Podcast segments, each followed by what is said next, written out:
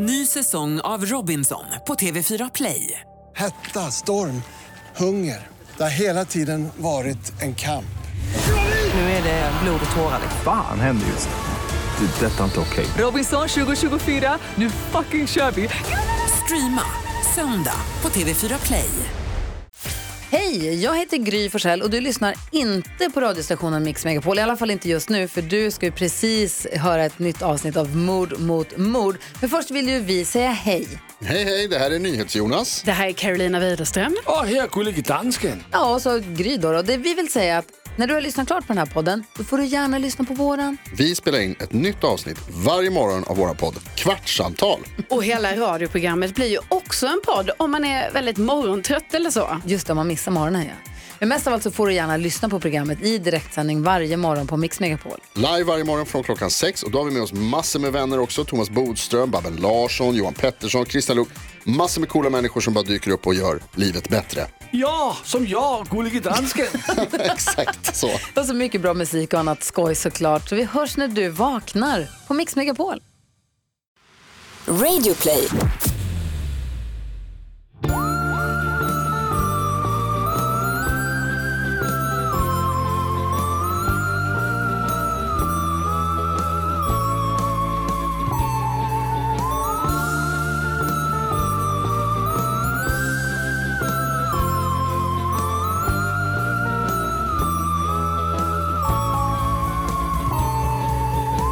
Hej! Hallå! Till dig som lyssnar på det här. Välkommen till Mord mot mord. Mm, eh, verkligen, hoppas du mår bra. Eh, jag heter Karin André och med mig har jag också min ständiga kollega Anna Sandell. Ja, det Även låter vem? negativt att säga ständiga kollegor tycker jag. Va? Ja. Det låter som att jag aldrig kommer säga upp mig från jobbet. Det låter mer som så här, ja, nej, jag antar att du är min ständiga kollega nu då. Men det har varit värre om jag kallar dig för min ständiga sekreterare. Men Gud det inte let's sant. face it, det är faktiskt inte sant. Det är verkligen inte sant. Du är min ständiga vän, Ja. min ständiga vänskapskärlek, Ja. min ständiga favoritperson, Ja. min ständiga inspiration Ja. och min ständiga drottning. Ja, allt tillsammans tillbaka till dig. Mm. Tack snälla. Det blir, låter inte lika trovärdigt om du inte säger det. Men det var en lång radda. Ja, men jag kommer inte ihåg allt, det var så fint. Mm, tack. Och vi vet Vänta, ju så alla- det du gjorde var att du bara körde tillbaka kaka. Mm, spegel för alltid. Ja, spegel för alltid. Bra. Ehm, Det känns bra. Du har just intagit en pose eh, som, det känns lite grann som att du jag gör tränar. flutter kicks. Ah, det är just det. Du, du, du tränar core.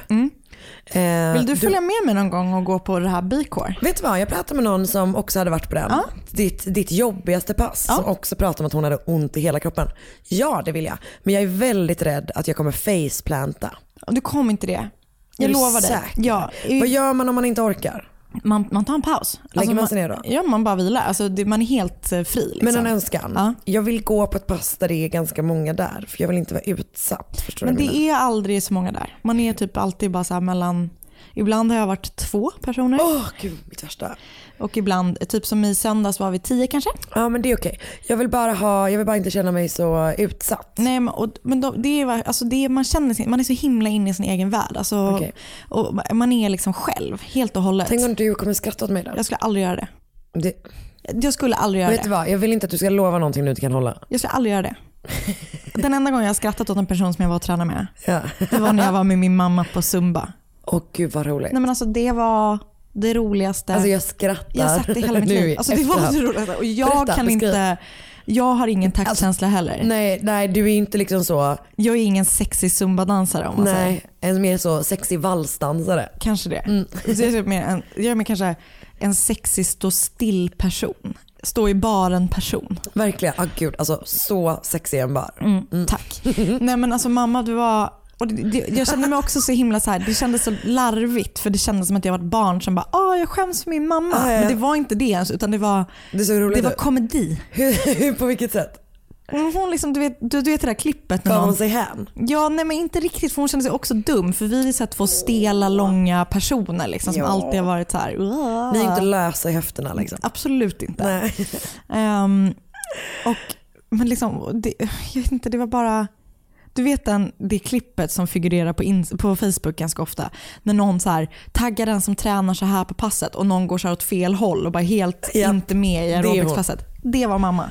Vet du hur mycket jag skämts för min mamma när hon har dansat? Men alltså varför gör man Alltså det? får- det måste vara var- inbyggt. Det var liksom när jag var yngre också. För då var när jag höll på med hästar, då var det liksom alltid så ryttarfester hette Ja. det eh, på tävlingarna.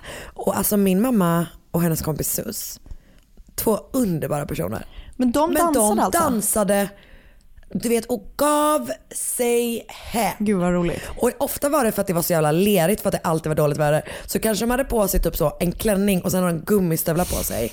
Och så dansade de alltid. Det fanns en specifik domare Mm. som också alltid dansade som galningar. Och det var liksom så pinsamt. Men varför är det så pinsamt när vuxna dansar när man själv är ett barn? Alltså man kommer inte tycka så om sig själv när man är 45 och man är på Fan vad liksom 50-årsfest och man liksom har feeling. Det är typ det finaste man, vi kommer ha. Jag vet, vi kommer ha det ja, men våra barn kommer skämmas som Men fucking djur. varför? Det är som tredje säsongen av eh, Broadchurch utspelar sig bland annat på en 50-årsfest. Och Då finns det ett klipp när det är typ några ungdomar som säger bara så här, äh, säger någonting om just det här att gamla dansar. Nu Och när det, vi är inne på det här med Broadchurch Ja. igen.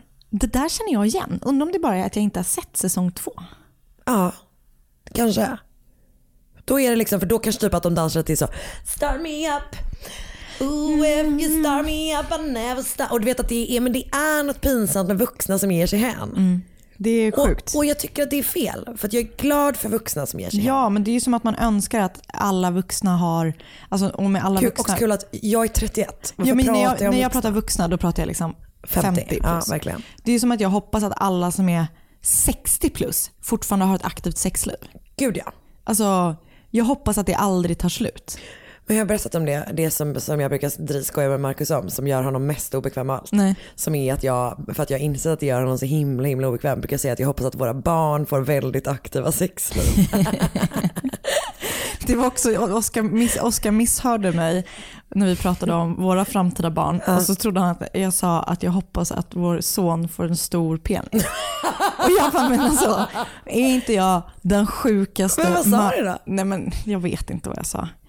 Jag hoppas att, mina, att min, om jag får en son, får en liksom regular sized penis.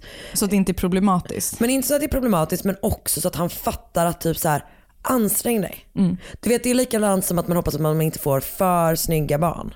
Nej, Jag tror kanske inte att det kommer att vara ett problem med mitt och Marcus inte för mig heller tyvärr alltså. För att då kom- kommer de inte utveckla en personlighet. Nej exakt. Och lite grann samma sak är det med eh, killar som har för stor penis. Är att de aldrig utvecklar liksom en sexuell personlighet. Förstår du vad jag, Jag menar? De lär sig aldrig att ge. Jag har aldrig träffat någon. Alltså jag har träffat sådana men jag har aldrig träffat någon som har så stor penis menar jag. Det har jag. jag, har en hem- Hjälp! jag har en hemma. Förlåt, jag har också en hemma. Nej, Gud vad snuskigt det blev nu. verkligen. Roligt, det gläder mig. Men, men. Men Eh, vet du vad, alltid när vi spelar in två avsnitt så tycker jag, eh, då, det gör mig alltid glad för att jag vet om att försnacket i det andra kommer vara lite så här. det var, vad var det vi började? Föräldrar som dansar. Just det, din mamma på Ehm, Zumba. Mm, men just det. Stopp, jag hade inget mer att säga. inget mer på det. Har du sett din pappa dansa? ja, Hur dansar han? han är väldigt liksom stelbent Ja. men ändå svängig. Alltså, han har ju spelat mycket instrument och sådär men han är gubbsvängig. Ja. Alltså tänk dig så här. Det här är ju inte tv. Det här är liksom, ja vet du vad han är? Nu ska jag berätta exakt vad han är. Han är vit. Det är han. Det är han faktiskt. Nej men och vad är grejen med att, att eh, gamla personer utvecklar en väldigt nära relation till axlar och händer när de dansar? Alltså jag har det nu tror jag. Och du har inget i höfterna liksom? Ja, kanske lite men. Men, för, men, men min mormor gjorde ju väldigt mycket ha- hand, hon var ju dansade ju ofta, Så här dansar. gärna på bord dansar ju min mormor. Så här dansar alla gamla. Ja, men det är liksom alltid henne, exakt. Som, att de, som att de trummar med händerna i Ja, luften. men det är som att de trummar med händerna, först ena handen på den, eh, på den ena handleden och sen byter de till andra handen på den andra handleden. Nej, Så. Låt oss aldrig bli såna gammeldansare. Låt oss Eller? alltid bara vara sexiga i baren. Men tänk om vi, nej jag tror inte vi kommer vara dansare. Jag är ju ingen stor dansare. Vet du vad vi kommer vara? Vi kommer liksom sitta i baren och skräna. Alltså, vet, en, Det vill säga ja, exakt vad vi gör nu. Exakt. Och vet du vilket, vilket tema låten för mig alltid är i mitt liv? Nej. Jag dansar aldrig nykter, aldrig, na, na, som jag inte riktigt kan uppenbarligen. Men, eh, jag, de gångerna jag dansar, Också att du klämde mig i fingrarna. där blev jag 65 år gammal. Gud, jag vet, jag fick skamsköljningar. Ehm, de enda gångerna jag faktiskt verkligen tycker att det är riktigt kul att dansa och dansa mycket, då är jag riktigt full. Ja. För att annars skäms jag för mig själv. Alltså annars skäms jag för Twerkar mig du själv. då? Nej. Okej vad kul. Jag har ju inte den höftrörelsen. Nej. Eller höftrörelser. Nej. Nej. Lite höftrörelse har jag, men jag är mer... Ja, det är mer en, eh, lite av en viftande axel. Ja. Och så en, ena, en, en eh, hand lite grann i luften. Ja.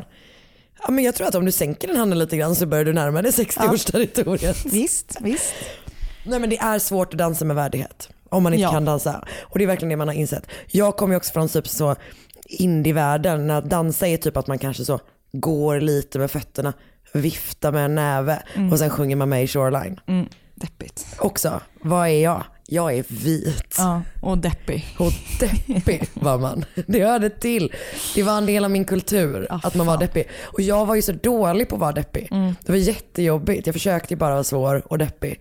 Men istället så var jag bara så superglad. Så det sättet jag hanterade det på var att, när, Marcus har påmint mig om det i efterhand, att när vi började ses Mm. så beskrev alltid jag mig själv som grund och glad. Men det är ju också det mest felaktiga.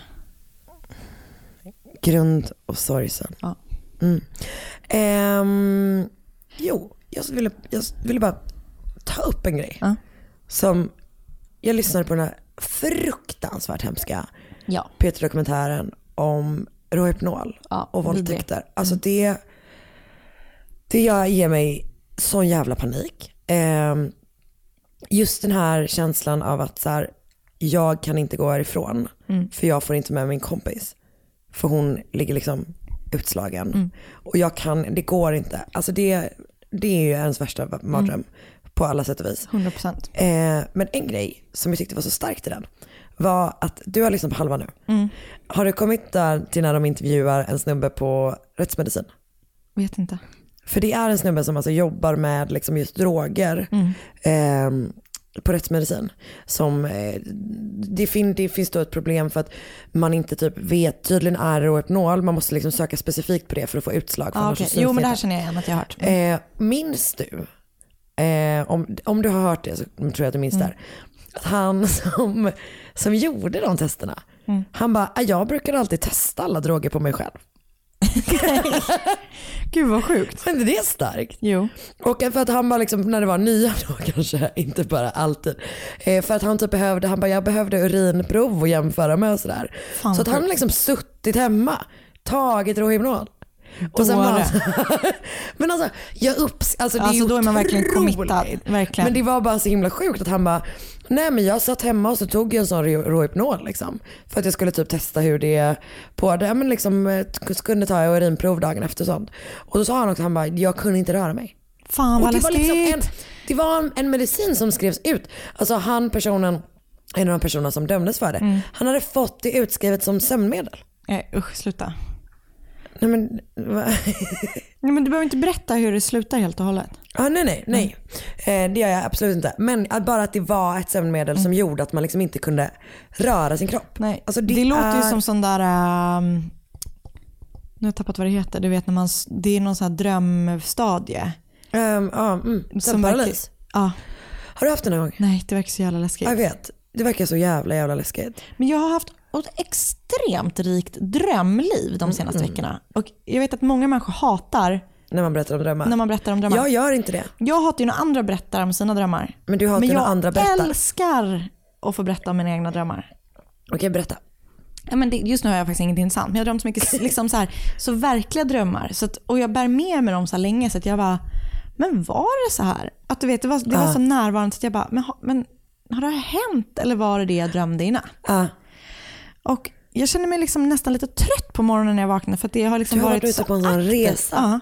Och det är inte alltid så roliga grejer men det är väldigt, väldigt verkligt. Häromnatten så undrade jag verkligen vad, eh, vad Marcus drömde för att jag vaknade tre gånger av att han piskade mig i ansiktet med sitt hår. Stress. Ja just det, stress. Men vad är det för konstig stress? När det bara är att man drar sig i håret och... Ja. Det var väldigt, vet du vad?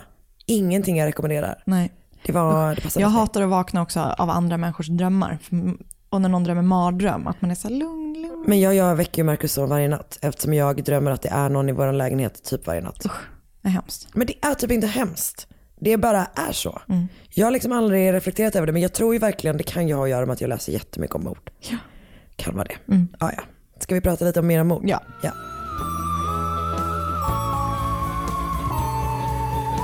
Okej, Okej. jag bara river igång. Ja. Vi befinner oss i Norfolk i USA i maj 2007. Ja. Det är en regnig kväll och Dawn vaktar några vänners strandhus. Oh. Och med sig har hon sina två döttrar som är nio och sex år gamla. Pappan till barnen är militär och är på tjänstgöring i Irak. Och då är det ändå som sagt några vänner som har bett om att vakta huset medan de är bortresta. Vilket är en av de konstigaste grejerna. För varför behöver man vakta ett hus? Men eh, delvis tänker jag att man inte vill ha inbrott. Sen tänker jag att man kanske har växter. Men då lämnar man just då får ju de lämna sitt hus. Ja just det. Det är Men, jättekonstigt. men är det inte bara så att de kanske ville snarare typ ha lite semester på stranden? För att jag tänker att typ som när jag var liten så väldigt ofta, de hade i och för sig så jävla mycket typ växthus och grejer. Eh, men då hade, bodde vi nästan alltid i min mosters och morbrors hus. Kanske typ flera veckor på sommaren. Men det var ju också för Men var inte de hemma då eller? Nej de var borta, alltid bortresta. Men det var ju också för att det huset var supernice, hade jättestort, alltså det var ju som en semester Men för jag typ. tycker att det är ett vanligt begrepp, typ, framförallt i USA kanske, att folk är så här husvakter. Ja, Skitsamma. strunt samma. Ja. Eh, Jag har också vaktat ett hus en gång, men det var för att den, den, den familjen hade djur, alltså hästar. Ja, ja, ja. Ehm, I alla fall, de vaktar strandhuset. Och så plötsligt ringer det på dörren. Nej, jag tycker inte om den här scenen. Nej. Dan går och öppnar dörren. Och in kommer fyra män. Och hon ser ganska snabbt att alla fyra männen håller i en pistol. Som de alla liksom pekar mot, på henne. Varsin. Så där står hon ensam med sina två små barn och fyra pistolmän. Riktade mot Ja. henne. En av männen säger liksom för deras talan och säger att eh, de är där för att råna henne. De vill ha alla värdesaker hon har i huset. Och Don, Don säger bara direkt så här, som man själv skulle gjort. Ta vad ni vill. Liksom, Ja, bara skadas ta inte. vad ni vill, bara ni inte skadar mina barn. Dan. Och de börjar så här, okej, men var kan vi hitta kassaskåpet? Var finns alla värdesaker? Vad är koden till kassaskåpet? De liksom bara pushar henne på så super, super mycket info. Och eftersom hon, Hon inte bor där så har hon ju verkligen ingen aning. Så hon bara, jag vet verkligen inte. Jag kan inte hjälpa er, men liksom Feel free to alltså, look verkligen around. se runt omkring. Ja, ja. Och de tar hennes handväska och tömmer det och liksom tar allting som, eller tömmer handväskan och tar allting som är av värde, typ plånbok, mobil, du vet allt och stoppar i fickorna. Så här. Och flickorna är ju typ paralyserade av skräck och så här, gråter tyst. Liksom. De sitter i en soffa och bara hulkar och gråter och Dan har ju panik av att hon ser sina flickor liksom sitta sådär. Eh, och medan de här männen rotar omkring i huset för att på jakt efter värdesaker så sätter sig Dan på soffan mellan flickorna och så här håller dem i handen och bara ta det lugnt, det kommer ordna sig. Du vet, försöker säga så här tröstande ord till dem och du vet, försöker lugna dem så här. Så kommer en, rånarna hittar typ ingenting speciellt. Liksom de, får, de får ingen framgång i jakten på värdesaker i huset. Så att en av rånarna kommer fram och bara, du hänger med mig till Dan. Så här. Jag vill att vi går upp på övervåningen. Och Dan bara, aldrig. Jag vill inte lämna mina barn. Jag kommer stanna här nere med dem.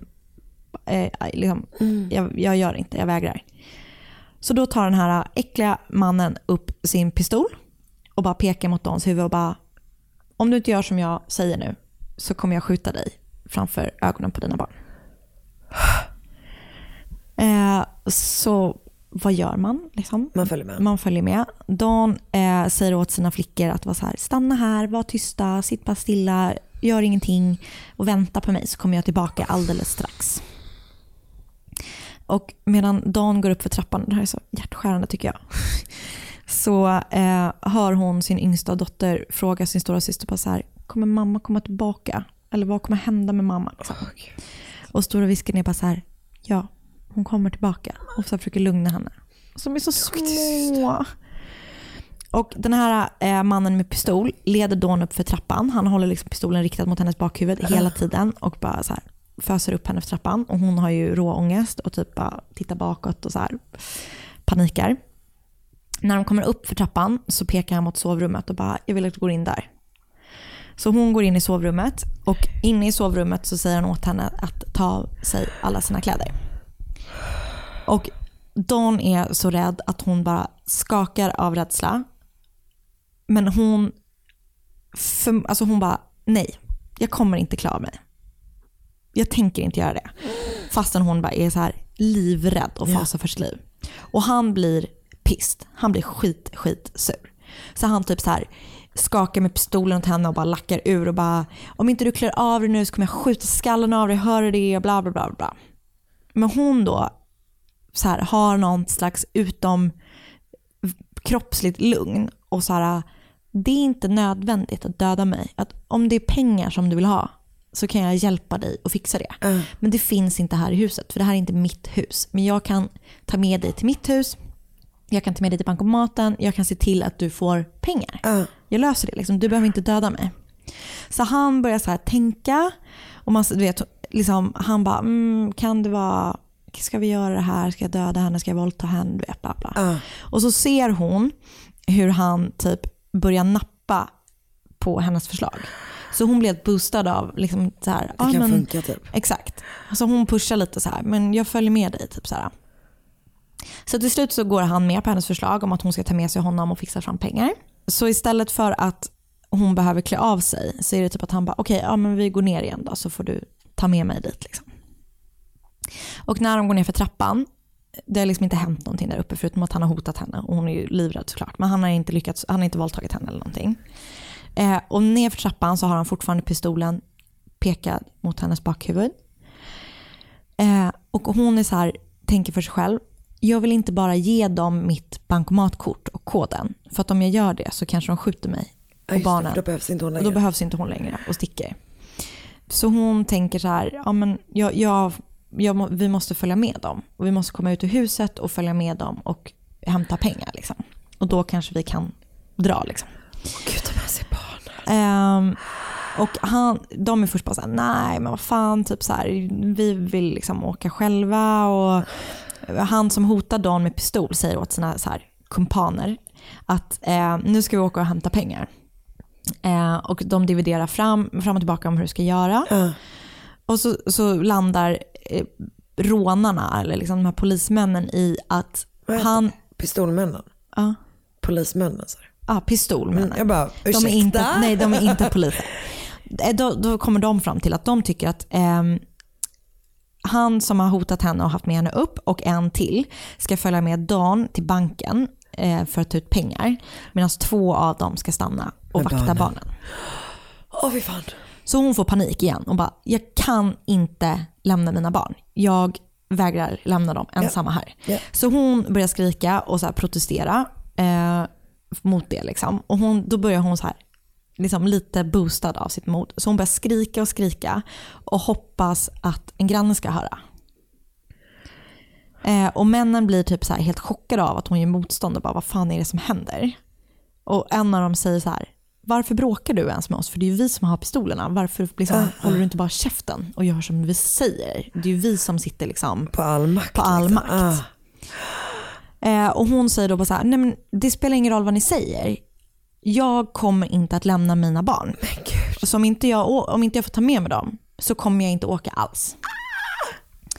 Så de börjar så här dividera vad de ska göra och de verkar vara helt utan en plan. Alltså det verkar som att de bara Fy fan vad läskigt. Och så bestämmer de sig för att alla ska följa med i bilen. Alltså alla fyra och barnen. Nej men gud. de bara, okej vänta, vi måste hyra en minibuss. Ja men verkligen. Och Dawn är liksom bara så här, ja okej, vi ska alla trycka oss in i min ganska lilla bil. Men det är bra. Det, liksom ett hopp tänds inom henne. Så här. Kanske kan jag liksom få barnen till trygghet om vi nu alla sju personer åker i den här lilla, lilla bilen. Kul att tänka sig att det sitter typ så fyra pistolmän ihopträngda i Alltså, det är så, det är så typ förnedrande barn, att sitta. Barn i knä. Ja, det är också så förnedrande att åka för många i en bil. Alltså, Alltså, man är aldrig så töntig. När jag var på Mallorca med mina systrar och några kompisar och mina systrars män så åkte vi alltså, ja, vi var väl då sex personer i en Golf. Alltså du vet. Pinsamt. Alltså det var så pinsamt. när vi kom ut, vi skulle åka på så här marknad, när vi kom ut så var det bara vi öppnade dörren och alla bara välte Ja, men som en sån jävla clownbil Alltså, kommer det här gänget ut. Verkligen. Ehm, Okej, så men de så ska... de i alla fall, hon bara så här, okej, det här kanske, kanske kan funka. Så hon har ju typ ingen plan, liksom rånarna inte har en plan.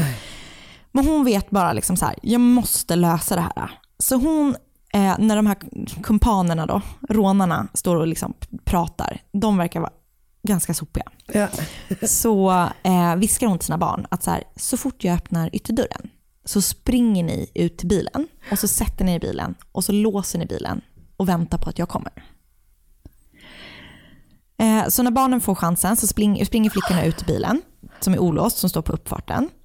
Och de hoppar in och sätter sig i eh, framsätet båda två och låser dörrarna.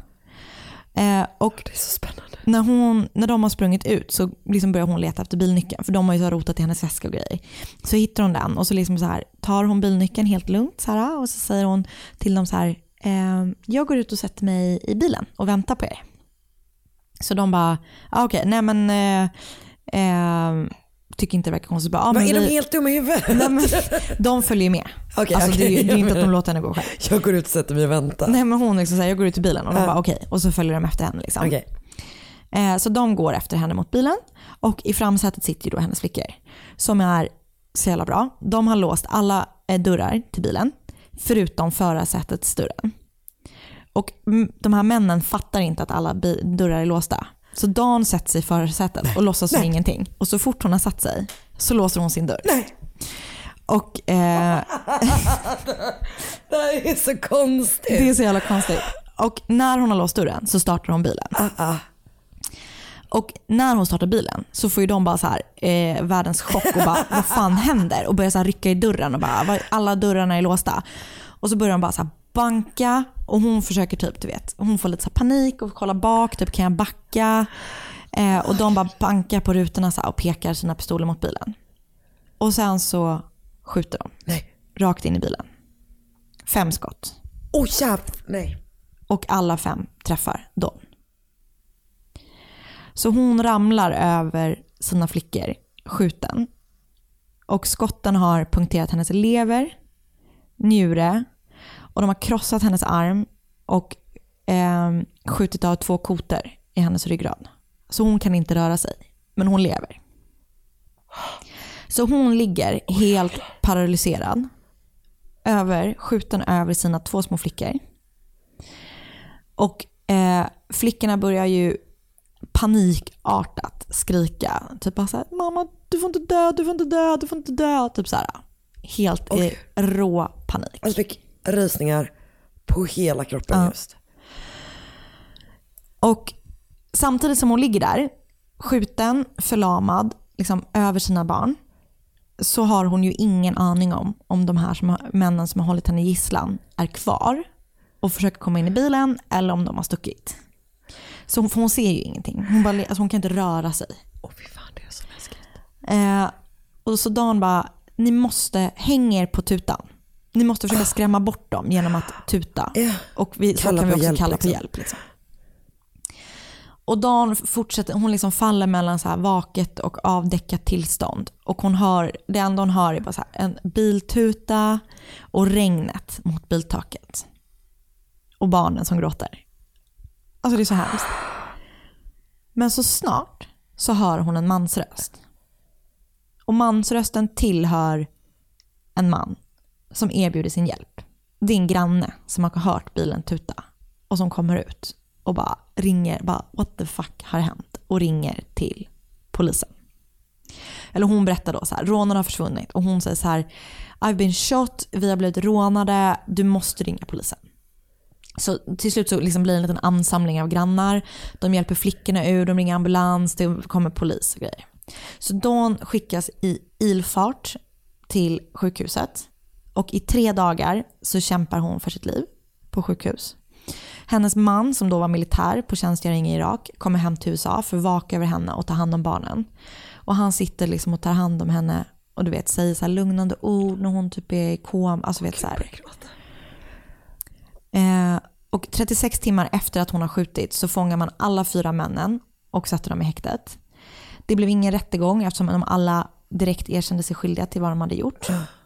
Tre av de här fyra fick livstid i fängelse och en av dem fick 20 år. Och Dan överlevde ju det här hemska, men är tyvärr idag förlamad från bröstet och neråt. Men hon är en superstark, cool kvinna eh, som menar att idag är hon en mycket bättre mamma än vad hon någonsin var innan. För att nu, eh, och hon menar att hon kan göra allting som hon gjorde innan fast bara på ett lite annorlunda sätt. Och hon menar att efter det här så kan hon lära sina flickor varje dag att man alltid måste fortsätta. Man måste alltid upp i sadeln även när någonting är tungt. För annars låter man de dumma vinna och annars så lever man inte livet fullt ut. Och det här är ju då en I survived story. Och du vet ju de avslutar alla sina stories med I survived. Because. Ja. Och det var ju då tack vare hennes flickor som hon överlevde. Alltså det är så sorgligt. Alltså gud. Det är så stark story. Och det här är då courtesy helt och hållet till I survived som är typ världens bästa story. Eller serie. Så det här var historien om Dan och hennes små flickor. Alltså gud. Jag har rysningar på hela kroppen. Alltså, jag känner liksom Alltså, aldrig i den här poddens historia haft så nära till tårar. Alltså, man blir tokig alltså. Också att du berättade det så bra. Tack. Åh jävlar. Men alltså, För jag trodde att det bara skulle vara skoj. Eller, det var ju fruktansvärt. jo nej men jag vet, jag, för jag blev också, När det bara, när man bara, när man bara, nu kommer det lösa. ja, och sen så blir det en, alltså för det som är, alltså alla sådana I survived är ju med om, de är ju alla med om hemska saker. Ja, och fruktansvärda. Men det är så sorgligt att hon, kommer, hon, hon blir liksom fri men ändå så förstör de hennes liv på, alltså även om hon själv tycker liksom, tycker det. Men så är det ju att bli, bli förlamad liksom från bröstet neråt är ju, att någon tar ens rörlighet. alltså det är ju hemskt. Gud ja. Åh jävlar. Ja. Vad sjukt det där var. Ja, den är, det var hemskt. Och allt för att de inte ville tränga upp sig i baksätet. Mm. Nej eh, men alltså. Man skulle vilja veta lite mer eh, tycker jag om hur de hittade till huset. Alltså vad, vad som hade gjort att de, vet, vet vad? Tror vilka de att, var, tror var de bara att det var- pundare? ja, nej vet du vad? Tror du inte bara att det var fucking Coincidence. Nå, delvis eh, precis till ren tillfällighet men också typ att det var för de var ju uppenbarligen inga proffs. Nej men det är det jag menar, jag undrar om de var all, alltså, hade Jag tänker att de var typ tagit något eller? Jag tänker att de var unga. Alltså Ja, jag tänker för- att de var tonåringar Ja. som bara var så här, eh, ville ha, Det är intressant att du säger det, för hon säger i början att hon tycker de ser ut som tonåringar. Man får aldrig reda, reda någonting om Nej. deras ålder. nej för de går inte ut med efternamn i I Survived Nej. själva, så det är ganska- brukar vara ganska svårt att hitta dem. Nej alltså på riktigt, jag, tror att det är, jag tror att det är unga personer som fan, eh, där saker och ting har ballat ur. Ja. Alltså uppenbarligen så har de ju, när de, De har ju ingen plan. de har ingen plan. Nej men för precis i början så, minus det här med att han liksom säger åt henne att ta av sig kläderna och Ja. allt det där. Och att de har pistoler. Så känns det ju som, igen, som du pratade om i förra avsnittet, så här Kalle Anka-brott. Ja, typ. ja. Att de är så här "Öh, förvirrade rånare typ. Exakt, det är björnligan som är där. Exakt. Det var bara så en jävla chock att de sköt henne fem gånger. Och att de alla skott träffade henne. Aj jävlar vad sjukt det där var. Vidrigt. Åh gud jag är skakad. Ja. Wow. Ny säsong av Robinson på TV4 Play. Hetta, storm, hunger. Det har hela tiden varit en kamp. Nu är det blod och tårar. Fan händer just det. Det är detta inte okej. Robinson 2024, nu fucking kör vi! Streama söndag på TV4 Play. Ett poddtips från Podplay. I podden Något Kaiko garanterar östgötarna Brutti och jag, Davva, dig en stor dos skratt. Där följer jag pladask för köttätandet igen. Man är lite som en jävla vampyr. Man har fått lite blodsmak och då måste man ha mer. Udda spaningar, fängslande anekdoter och en och annan arg rant. Jag måste ha mitt kaffe på morgonen för annars är jag ingen trevlig människa. Då är du ingen trevlig människa, punkt. Något Kaiko, hör du på Podplay. Därför är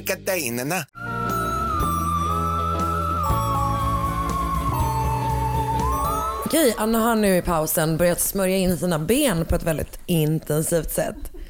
Håller på att göra... Jag har ju ädlig hud för att jag är så torr på mina ben. Ja, jag vet, men det är, man, man, ser ut så just nu. Det är ju så jävla hemskt. Och så Men- hade jag lite så här, såna kulotter som det heter, såna här byxor jag har på mig. Eh, så då såg jag hur torr jag var. Vad heter det sa du?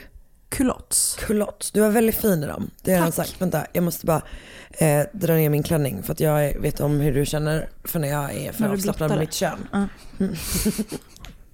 Okej. Eh, I juli 2015 får en journalist på, jag kan inte säga det här, jag har valt ett franskt fall igen. Ah. Jag vet inte varför Ditt jag gör språk. det. Men alltså det är liksom, om jag skulle läsa det så som det kanske jag antar det betyder, så är det liksom agency eh, French press. Alltså det är liksom en nyhets, men det, ja, det är då stavat Ja. På franska eftersom det, ja du fattar. Det är liksom en nyhetsbyrå, en fransk nyhetsbyrå. De får ett foto skickat till sig. Fotot föreställer två pojkar som sitter vid ett bord. Och på baksidan så finns ett meddelande. Det står “Jag lever fortfarande från och med då ända tills denna timme”. Och meddelandet är då undertecknad Cha- Javier X Aver. Hur skulle du uttala det? Vi kallar honom för Javier. Ja. Eh, Javier Dupont de Lig- Le- Ligonnais. En man som är försvunnen sedan han fyra år tidigare mördade hela sin familj och sen försvann spårlöst. Oj. Så Ligonnais-familjen, som säkert inte uttalas heller, fuck it, nu kommer det heta så. De har en superfin fransk bakgrund. Alltså deras familjeträd vet, så här, går tillbaka till 1600-talet. Och de heter Dupont de Ligonnais för att de bodde vid Ligonnais-bron när de adlades. Alltså de är liksom superfina. Ehm, de är så grevar och biskopar och du vet det är någon fin poet och bla bla bla. Och Javier växte upp i, eh, han växte liksom upp i jättefina sammanhang. Jag tror att han är greve. Han växte upp i Versailles. Ehm, men han hade det inte så himla fett i vuxen ålder. Ehm, jag läste att hans mamma var med i en domedagssekt. Oj. Det låter ju lite stressigt. När är vi i tid? Eh, alltså Vad sa du, när kom det där fotot? 2015. Ja, 2015. Så att jag skulle säga att han är väl född någon gång, ja men typ kanske mellan 55 och 65 skulle jag gissa. Och 1992 så gifte sig Javier med Agnes Hodanger som föds eh, 1962. Och hon växte upp i en förort i Paris. Och Agnes var väldigt religiös, hon var katolik och hon kom senare att jobba på en katolsk skola i, hur säger man, Nantes? Nantes. Nantes. Nantes. Nantes. Bra. Där. Nantes, Nantes. tror jag. Nantes. Ja, som sagt, jag fattar inte varför jag väljer... Jag tycker du gör det jättebra. jag jag har ju det. läst franska i fyra år och kan uppenbarligen det ändå inte. Nantes. Nantes tror jag man säger Nantes. utan Bra, S. jag säger det. Eh, för det är då där familjen liksom slår sig ner, i Nantes. Mm. Västra förorter. Det var genitiv S, det var inte att jag uttalade namnet fel. eh, det var länge sedan man tänkte på genitiv Alltså, jag, jag bara var tvungen att tänka efter. Jag bara, vad fan, just det, ägande. Exakt.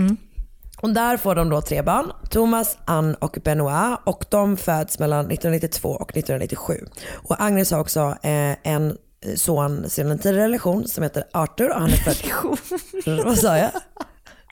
Okej, jag blev precis en mobbare. Vad sa jag? Religion. Och det var inte heller så kul. Alltså det var faktiskt inte det. Så du ville bara mobba? Förlåt. Det var verkligen, verkligen lugnt. Det, sånt, vet du vad? Sånt piggar upp. eh, Arthur, eh, som då var Agnes barn från en tidigare relation, eh, han föddes 1990. Och jag tror att Arthur adopterades av Sjöjer. Så det var som att de hade, de hade fyra barn. Liksom. Eh, han var bara två år gammal när de gifte sig. Bla, bla, bla. När den här historien utspelar sig eh, runt 2010-2011 så pluggar han IT på ett college som heter Saint Gabriel. En timme utanför Nantes. Och han jobb- jobbar också på en pizzeria i den här staden. Vars namn jag inte kan säga fler gånger. Thomas bor inte heller hemma. Han går på en skola som, jag vet inte, på Wikipedia står att den heter eh, Catholic, Catholic University of the West. Mm. Men jag vet inte om det. Det heter Det säkert. är säkert något annat på franska tänker jag, men hur som helst. Där pluggar han musik och han har också läst litteraturvetenskap. Han beskrivs som en liten tillbakadragen kille eh, som liksom ofta, hans skolkamrater säger typ att hans, ofta, eh, hans familj var ofta på skolan. Liksom, Mm. så. Att han, de verkar ha en väldigt nära relation. Han är 16 år gammal och går i 11 klass och är, eh, har inriktad, inriktning science, vilket är det bredaste jag har hört. Ehm, och hon är då, precis som sin mamma, väldigt religiös. Hon beskrivs som en omtänksam och fin person. Och sista pojken är då Benoit, 13 år gammal, populär bland kompisar och tjejer och någon slags sån korgosse. Heter det så? Korgosse, ja. Eh, jag tänker alltid att det är korg eller kör. Jag tror att Men det är det som... kor, ja, ja, Vad är kor? Det är en kör. Jaha, han är med i en kör. Ja, Jag tror det. Varför säger de inte bara det? Men det är väl en sån kyrklig kör? Ja men det heter väl fortfarande kyrkkör? Jo, men jag, jag, jag är ganska säker på att det är en sån katolsk korgosse. Att Ja. det är det jag... Ja men det är, ja. Vet du vad? Ni håller bara med varandra. Alltså vi håller alltid varandra om ryggen. Det gör vi verkligen. Bra. Och eh, det är lite oklart vad Javier jobbar med. Eh, han verkar ha sålt något. Ja, men det räcker för mig. Eh, det är, men folk verkar lite, lite oklara på vad hans business ventures egentligen är. Han har startat ett gäng föret- företag. Däribland Han är entreprenör. Men han är entreprenör fast han är riktigt dålig på det. Du, din, det han är lika bra entreprenör som dina, de i din historia var bra eh, inbrottstjuvar. Han startar bland annat en restaurangguide med inriktning just på eh, säljare. Så att man antar att man re, door to door salesman eh, ska då kunna äta på Det var ganska bra tycker jag. Fast vänta nu, hur många försäljare är det egentligen som åker runt i landet längre? Alltså jag kan tänka mig att det är vanligare i Frankrike än i Sverige. Min, min morbror, Ja. eh, instickare. Ja. Min morbror, eh, det här måste ha varit typ under 80-talet någon gång. Mm. Säg, det var innan han fick barn, men säg 86 kanske. Ja. Eh, han var dammsugarförsäljare. Nej. Som alltså knackade dörr och sålde dammsugare. Och det här är faktiskt helt sjukt att jag aldrig har berättat här. Han blev knivhuggen Nej. när han sålde dammsugare. Nej! Jo. Okej, nu, nu stjäl jag Men din historia. gud ja, för helvete skit i den här jävla franska Verkar historien. genant. Ehm, jo, eh, förlåt. Nu tar jag det. Här, Nej, jag kör, snälla. Han var ut någon förort till Stockholm, jag minns inte vilken. Och så hade han liksom varit i ett hus och så var det så här, plingarna på sig en dam som bodde i liksom, här lägenhetshus. Hon öppnar och han bara, hej jag skulle vilja demonstrera den här Electrolux eller vad fan det var. Nya dammsugare, får jag komma in och dammsuga ditt kök? Typ. Hon bara, ja absolut. Så här. Och så sitter Otto, min morbror, och eh, typ, eh, du vet, fixar med någonting på golvet med dammsugaren. När han bara får, känner bara världens jävla smärta och bara tuppar av typ. Han tuppar inte riktigt av. Utan han hör hur den här tanten genast går och ringer polisen och säger jag har knivhuggit en person här. Och sen sätter hon på sig kappan och väntar på att polisen ska komma. Och hon vill ju då bli omhändertagen. Alltså hon har ju sökt hjälp massor av gånger och inte fått hjälp. Så hon, hennes lösning då är att knivhugga min morbror. Var? I ryggen. Och det var typ så här, nu visar jag, ungefär 3 centimeter eh, nära hans ryggrad. Oj jävlar. Mm. Så jävla sjukt. Och det hände ju ingenting fysiskt liksom. Han fick väl, jag vet inte exakt hur han, men han hade ju typ lite så PTSD. Nej. Det är faktiskt helt sjukt att jag aldrig berättat det. Det är helt sjukt. Passus, dammsugarförsäljare. Jag tror också att det kanske, det här var alltså 86, det är ju då 30 år sedan nu, men, Men gud, dömdes tanten? Vet du det? Jag tror hon blev omhändertagen. Ah, jag vård, vet liksom. faktiskt inte. Ja. Mm. Eh, Jag vet faktiskt inte exakt. Oj, vad som hände. jävlar, men han fick ju vittna sjukt. och sånt där. Men skitläskigt. Fan Mm, vad sjukt. Så sjukt. Men så det, det Ja. jag ville komma till, att jag tror att det kanske var vanligare i, jag tror fortfarande att det kanske förekommer i Frankrike, för Ja. de ligger så långt efter. Alltså, jag tänker Det är med internethandel tror jag typ inte är lika utsträckt där. Ja, nej men, och jag, jag tror att du har helt rätt. Förutom att eh, han under 2010 på den och alla hans andra business hade tjänat totalt 4, 40, 4 000 euro. Okej, kanske inte supervanligt. Det är inte jättebra. eh, men nej, bra.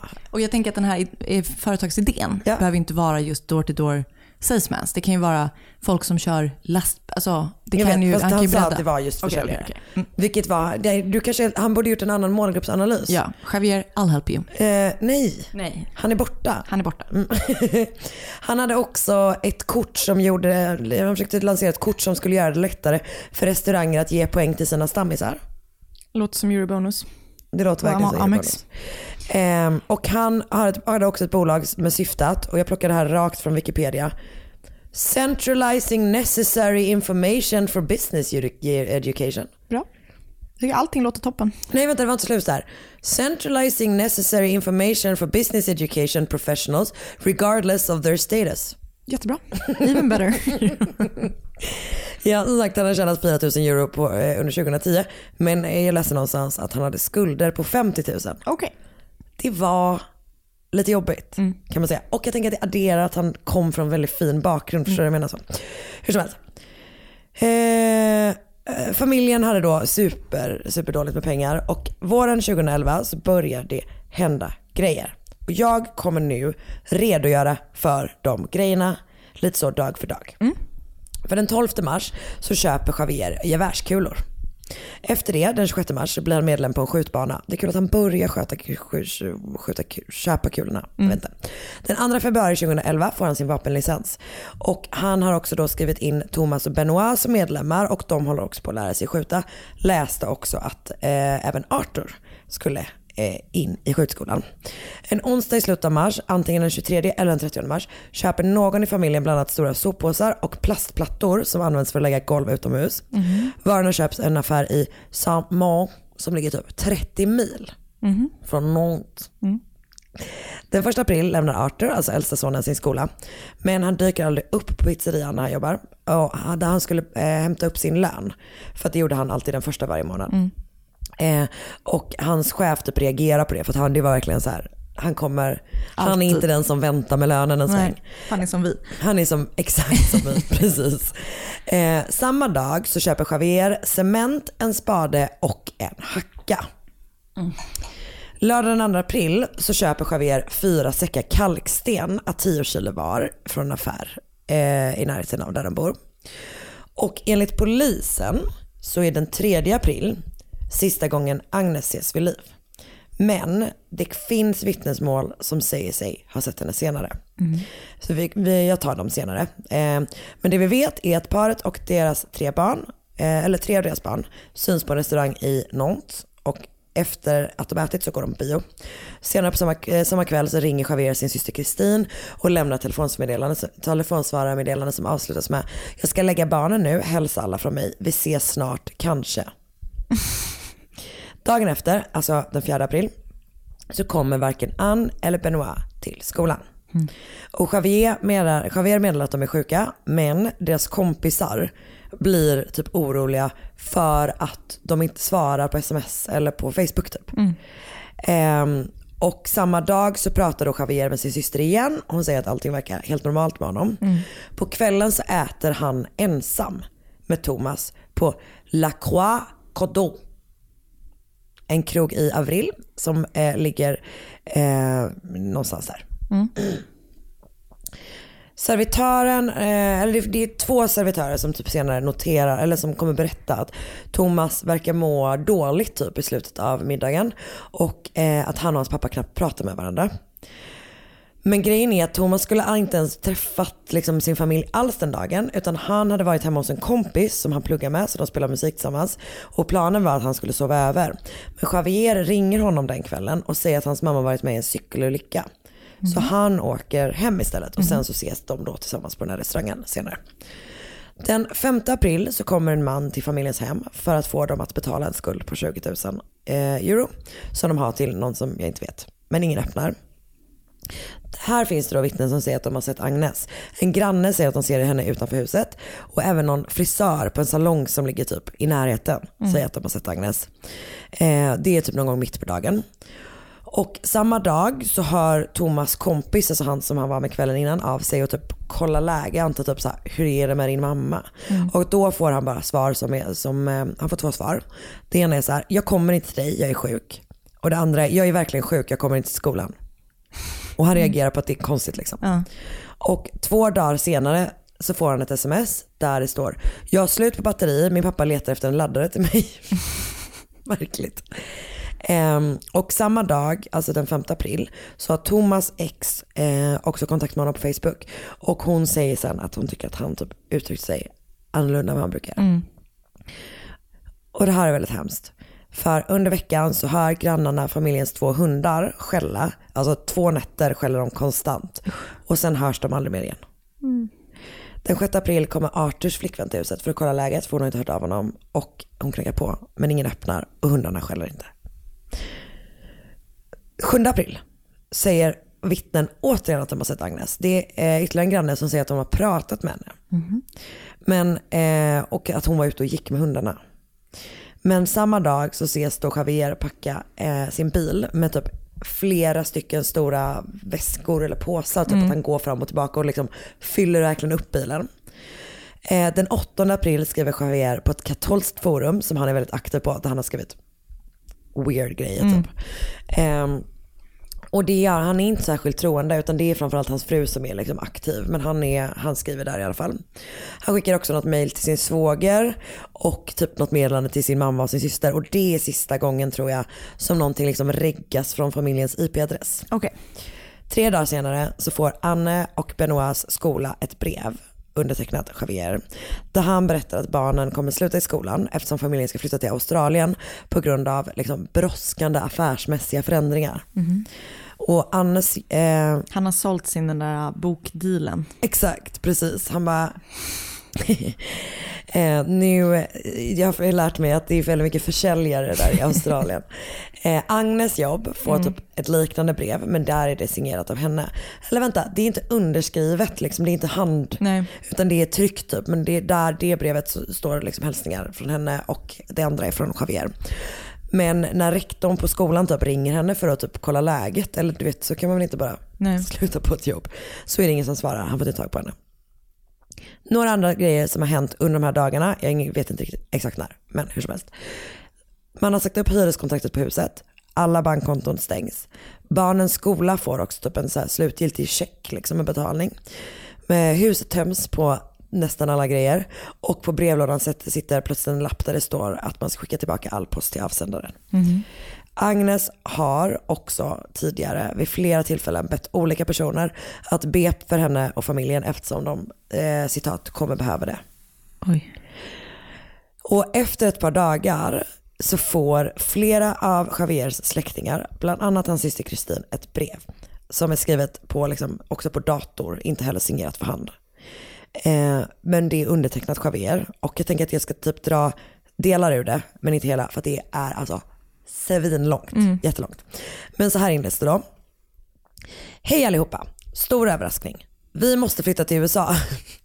På grund av en väldigt speciell kombination av omständigheter som jag kommer förklara mer nedan. Ni får det här brevet, brevet via snigelpost eftersom vi under de kommande åren inte får kommunicera på något annat sätt av säkerhets, äh, säkerhetsskäl. När ni, när ni får det här brevet kommer vi inte vara i Frankrike och vi vet inte när vi kommer kunna återvända. Men det kommer inte bli på flera år. Och det han då säger är att han har jobbat undercover för amerikanska DEA, alltså för deras Mm. drog eh, narkotikapolis. Mm. Och nu måste hela familjen flyttas till eh, alltså vittnesskyddsprogrammet i USA av säkerhetsskäl. Och han säger då till sina eh, släktingar att liksom berätta för alla utomstående att de har flyttat till Australien. Mm. Alltså den här berättelsen som han drog i det förra mejlet då. Eller förra brevet till skolan för att han har fått liksom någon jobbmöjlighet där. Mm. Och han ger alltså instruktioner om vad som ska hända med alla saker som de behöver lämna kvar. Alltså du vet så här, vem som ska få vad och hur det ska vara med huset. Och det, det, alltså du vet verkligen så här, eller inte huset för det äger de inte, men alla grejer delas upp i liksom stycke efter stycke efter stycke. Det är extremt detaljerat. Det är jätte- jättelångt, det är typ större delen av, eh, av eh, brevet. Du vet han bara, ni kan hämta grejer i huset här och sen så borde ni åka till Thomas och Arturs lägenheter och där kan ni hämta de här sakerna, bla bla bla. Till slut, efter liksom skitlång tid, så avslutas brevet så här. Vi älskar er och tänker på er massor under den här påtvingade separationen. Ta hand om er. Tänk vad många bra historier vi kommer kunna berätta längre fram.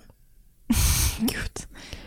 Den 21 april så hittar polisen Agnes, Arthur, Thomas, Ann och Benoit nedgrävda under verandan. Tillsammans med då familjens två labradorer.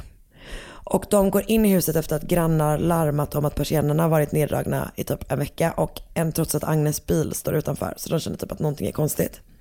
Samtliga familjemedlemmar har drogits, drogats och skjutits med ett 22-kalibrigt gevär när de sover. Oj. Och Javier har då ärvt ett sånt vapen när hans pappa dog. Hans pappa dog tre veckor tidigare. Mm. Tänker kan vara en utlösande faktor Mm. liksom. Och som sagt, de hittas 21 april. 28 april är begravningen. Oj. Men är det inte så med katolska begravningar? Jo, men jag tror typ att till och med familjen reagerar på att det går så Ah, jävla fort Mm. liksom. Men vem är det som bestämmer hur fort det gick? Jag vet inte, men det är liksom, det, Det är borde väl något vara familjen? weird. Ja, det är verkligen, det är verkligen sant. eh, för de har ändå andra önskemål om begravningen, typ att den ska vara väldigt enkel och sådär. Mm. Liksom. Eh, så 28 april begravning, kropparna kremeras och det är det. Alltså man Ja. liksom bränner dem också. Eh, jag tror man obducerar dem typ dagen efter och sen så går det på en vecka. Mycket möjligt att det är rimligt. Men jag har sett typ ganska... Ja, jag har ingen aning. Nej, och det står, men det står typ på flera ställen att det liksom går jättefort. Mm. Det låter ju väldigt fort. Javier är då borta. Eh, Men han har sett på ett par ställen. Natten den 11-12 april så tillbringar han, eh, tillbringar han då på ett hotell nära Toulouse. Den 12-13 i Vaclaw kanske. Och där checkar han in under det påhittade namnet Mr. Lawrence Javier. Eh, han tar ut pengar i var och den 14 april så sover han på Hotel Formula One i samma stad. Och där finns han på CCTV.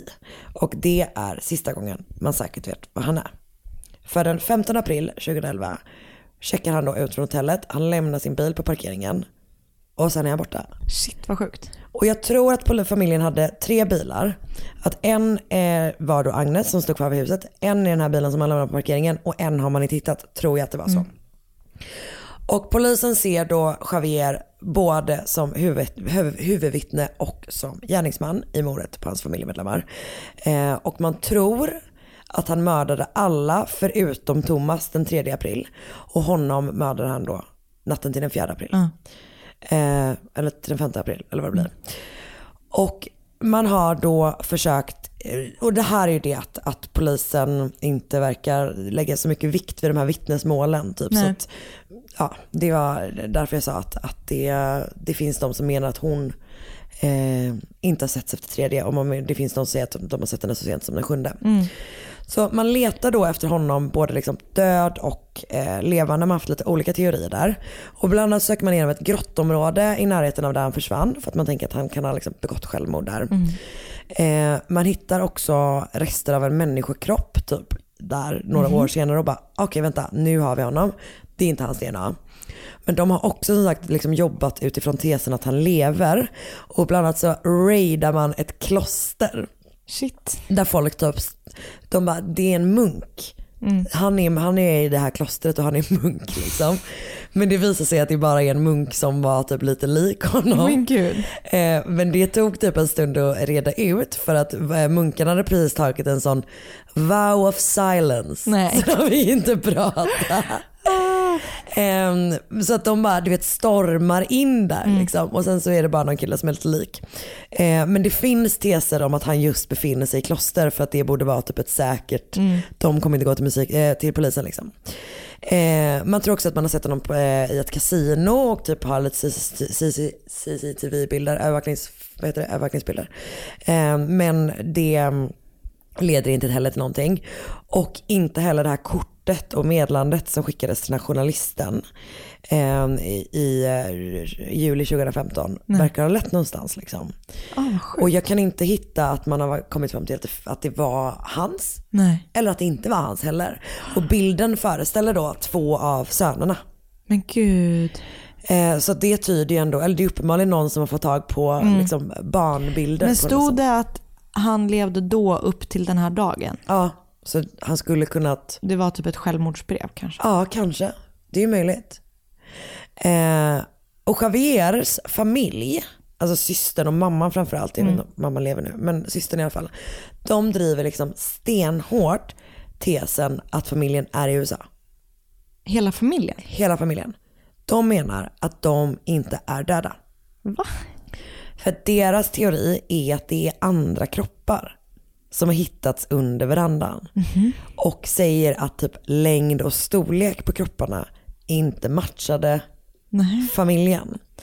De säger också att eh, de heller inte alltså, testat DNA mot Agnes DNA. Utan det enda polisen har sagt är att samtliga som hittades under verandan, liksom, man kunde se på DNA att, att det, var, en familj. Mm. Eh, de säger också att Javier inte hade kunnat gräva den här gropen själv. För att hans familjemedlemmar, eh, alltså han hade ont i ryggen typ. Mhm. Alltså gropen där, liksom graven där, Ja. där de begravdes typ. Och det finns ett så jävla, alltså deras, det finns en blogg. De har en, en, jätte, en, en blogg där. Alltså mamman och systern? Ja, där de har lagt upp alla sina liksom, teser typ. Och deras advokat har också skrivit ett, alltså ett helt sjukt statement som jag tänker jag kan avsluta med. Eh, med den lilla disclaimern att det är liksom översatt från franska till engelska och nu från engelska till Till svenska, svenska. Mm. av mig. Språkgeniet. Okej, men eh, jag tog liksom ut några delar och eh, här kommer några stycken. Ingenting är säkert i den här affären förutom att några kroppar hittades på Boulevard Schumann 55. Eh, och det fortsätter. Allt bygger på idén att Javier Dupont mördade och begravde sin familj och inga andra spår har utforskats av polisen. Jag vet inte vem som mördade den här familjen. Inget i deras liv skulle kunna ha lett till den här situationen. Det är mina klienters ståndpunkt. Att eftersom ingen kunde ha mördat dem så är de helt enkelt inte döda. Ja, nej, men det är ju ett sätt. Det är ju verkligen ett sätt att se på det. Det är så här, de bara, de, det finns ingen anledning att de skulle dö, så därför är de inte döda. Nej, kanske. Köper? Köper. Eh, Min teori är så här. Jag tror att han hade panik för de här jävla pengarna, att han inte hade några pengar. Vilket ju är, eh, när vi ser på den här typen av män som mördar sina familjer så Mm. är det ju jätteofta det det handlar om. Ja, ja. Att man vill bryta totalt, börja om och det är det enda sättet. Mm. Jag tänker att pappans död några veckor tidigare skulle en kunna vara en trigger. ut, Mm. ja, att det liksom är så här, det kanske var då det var lättare för honom att, att lämna allting Mm. eller whatever och han fick det här vapnet liksom. Jag läste någonstans att han ganska kort innan det här skedde hade typ tagit upp kontakten med någon gammal flamma, kanske på Facebook, som alla gör. Nej! Ehm, och jag tror att han mördade dem. Han kanske hade hjälp på någon. Det vet jag inte. Eller inte med själva mordet men med det andra. Jag tror att han mördade dem. Och jag tror att han lämnade landet. Eh, för jag, jag tror inte att man reser genom landet på det sättet. För att sen begå självmord. Nej, jag tror det tror inte jag heller. Och det känns som, begår man en sån där handling, att döda hela sin familj, för att man inte har några pengar, då dödar man inte sig själv. För då är det typ enklare att bara döda sig själv och låta familjen Ja, leva. ja. Typ på en livförsäkring eller I don't know, whatever. Alltså verkligen så. Jag tror att han är skyldig liksom. Ja. Och jag fattar typ att det, det är, verkar verkligen finnas märkliga saker med den här utredningen. Eh, men jag tror bara att de inte vill, vilket är helt förståeligt, att de inte vill se att deras eh, son och bror skulle kunna ha gjort den här fruktansvärda Nej. saken. Ja, ja. Och som sagt, det är säkert någon shadiness med den jävla polisutredningen. Jag vet inte, men jag, Det är för weird alltså. det är skitkonstigt. Just det här att det bara, kropparna stämde inte överens. Och då är, deras teori är ju då att möjligtvis så skulle typ en en ehm, typ eh, li- liksom maffian eller du vet en drog folk som han då har blivit ovän med på grund av den här um, infiltratörsverksamheten Mm. han tydligen har sysslat med. De skulle kunna mördat en annan familj men försökt sätta dit honom. Okej. Alltså vet sådana Ja. grejer. Men det känns så jävla långsökt. Alltså vi vet ju tyvärr att det här händer. Alltså verkligen. Det vore ju inte första gången. Det är, exakt, det är ju verkligen inte det. Nej. Eh, ja. Gud vad spännande. Det var Ja, jättespännande. Visst är det konstigt? Ja, jätteläskigt. Jättekonstigt. Okej, Tack men så mycket. Tack snälla för den här veckan också. Tack för den här veckan. Det var otroligt som alltid. Vet du vad, nu kommer inte vi spela in en podd på skitlänge igen. Det är typ Det känns- tre veckor kvar. Det är jättekonstigt. Det är exakt tre veckor på dagen. Men ni behöver inte oroa er, vi kommer ju fortsätta släppa, inte riktigt som vanligt, utan vi kommer släppa varannan vecka i juli. Mm. Men fram tills det och efter det så är det väl som vanligt? eller? ja, absolut. Och just det, inför specialavsnitten så kan vi ju säga att eh, skicka in frågor eh, och läsa berättelser till mord mot mord. mordmotmord.gmail.com. Ja. Så kommer vi köra lite frågestund, lite av era stories. Eh, vi vill inte ha några påhittade stories. Vi blir sura på er. Eh, och vi vill ha läskiga historier av många olika slag. Ja. Ehm, Och gå med har din face- morbror blivit knivhuggen när han var dans- Ja. dammsugarförsäljare? Fan jag skulle berättat det. Då vill vi veta, du, fan, för du borde mejlat in Anna. Ja, jag skulle ha gjort det. Den hade blivit, lätt blivit uttagen. Alltså verkligen. Gå med i vår eh, Facebookgrupp, Mord mot mord podcast. Önska följa oss på Instagram. Där heter Anna, att Anna. Jag heter att Karin Londre. Och så hörs vi nästa vecka. Det gör vi. Vänta, hörs vi ens nästa vecka? Det kanske är juli nu. Vi vet inte vilket datum det är. Vi Men hörs Vi hörs snart. när vi hörs. Hej. Hejdå. Ny säsong av Robinson på TV4 Play. Hetta, storm, hunger. Det har hela tiden varit en kamp. Nu är det blod och tårar. Fan händer just det. Det är detta inte okej. Robinson 2024, nu fucking kör vi! Streama söndag på TV4 Play.